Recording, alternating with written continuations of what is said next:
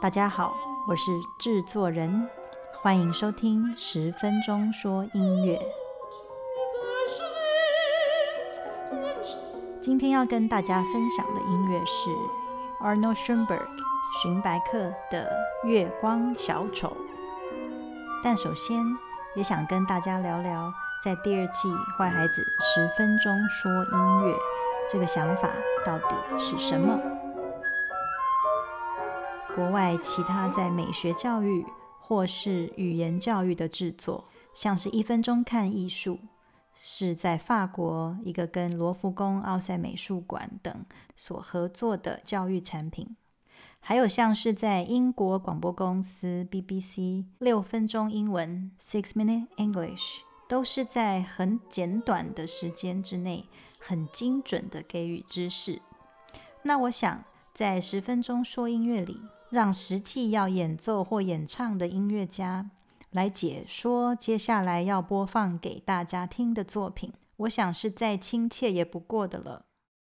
不同于一般 EP 只能听到一些音乐片段，在十分钟说音乐里，大家在聆听完解说后，就可以听到完整的作品。在十分钟说音乐里，音乐的类型也不受限。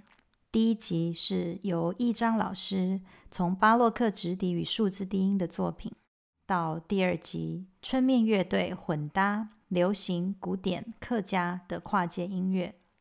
那今天呢，呼应上周的 episode，大家就来好好聆听这个好不容易挣脱德奥调性束缚，迈向二十世纪的经典之作《月光小丑》。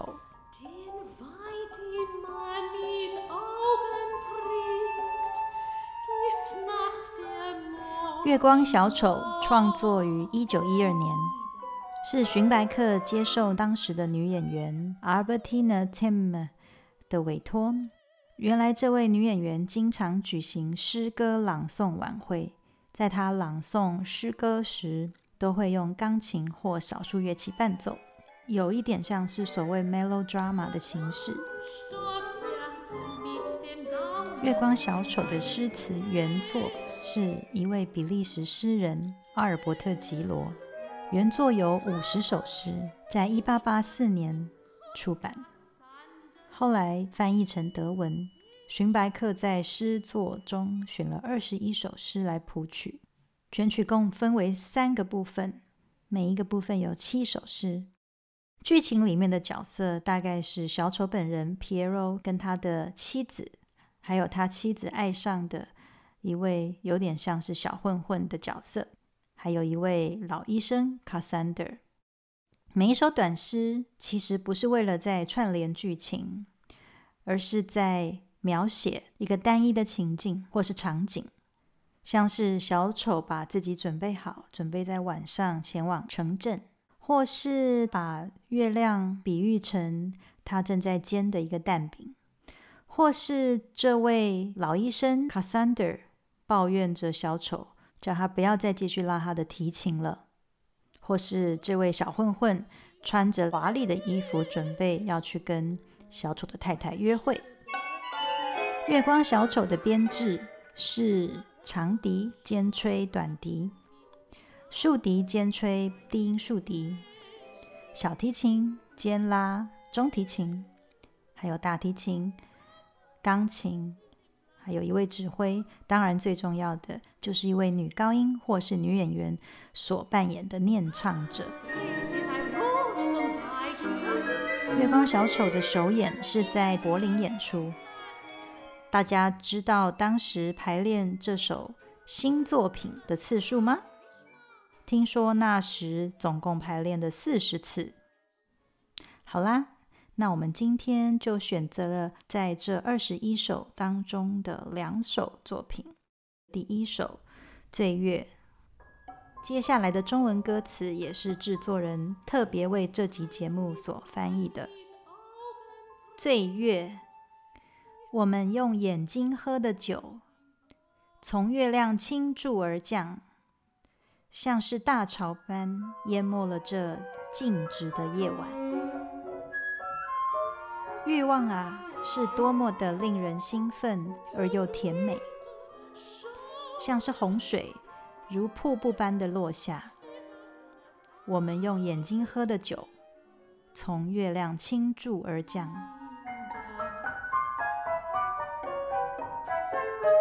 一位诗人有如神般的力量，贪婪的要喝这神圣的酒水。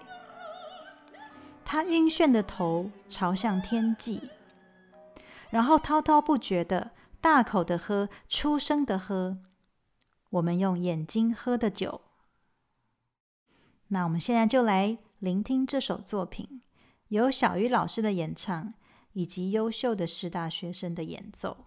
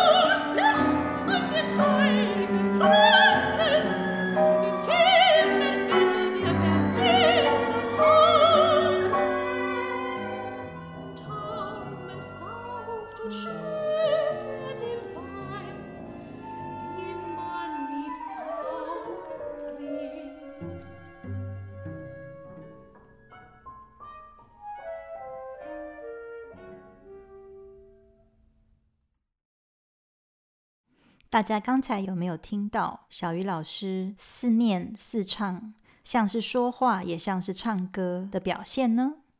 这个技巧就叫做 Sprechstimme，念唱法。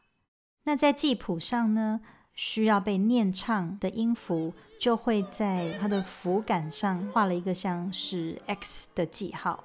那演唱者看到这样的记号。就知道他需要把这些音符与音符之间塑造成一个像是说话的方式。另一个有趣的观察就是，每一首诗都是十三行诗，然后一二句跟七八句一样，最后一句跟第一句一样，有一点像是回旋两次副歌的一种结构。大家知道吗？其实像是有名的前卫流行歌手 Bjork。或是爵士歌手都演出过《月光小丑》呢，所以这首作品并不只是古典音乐家的专利。那最后要跟大家分享的另一首，也就是在这二十一首中的第三部分，第十六首《卑鄙的恶作剧》。小丑对于这位唠叨的老医生不耐烦，心中浮现出侵害他的想象。那我们现在就来。聆听这首作品，《卑鄙的恶作剧》。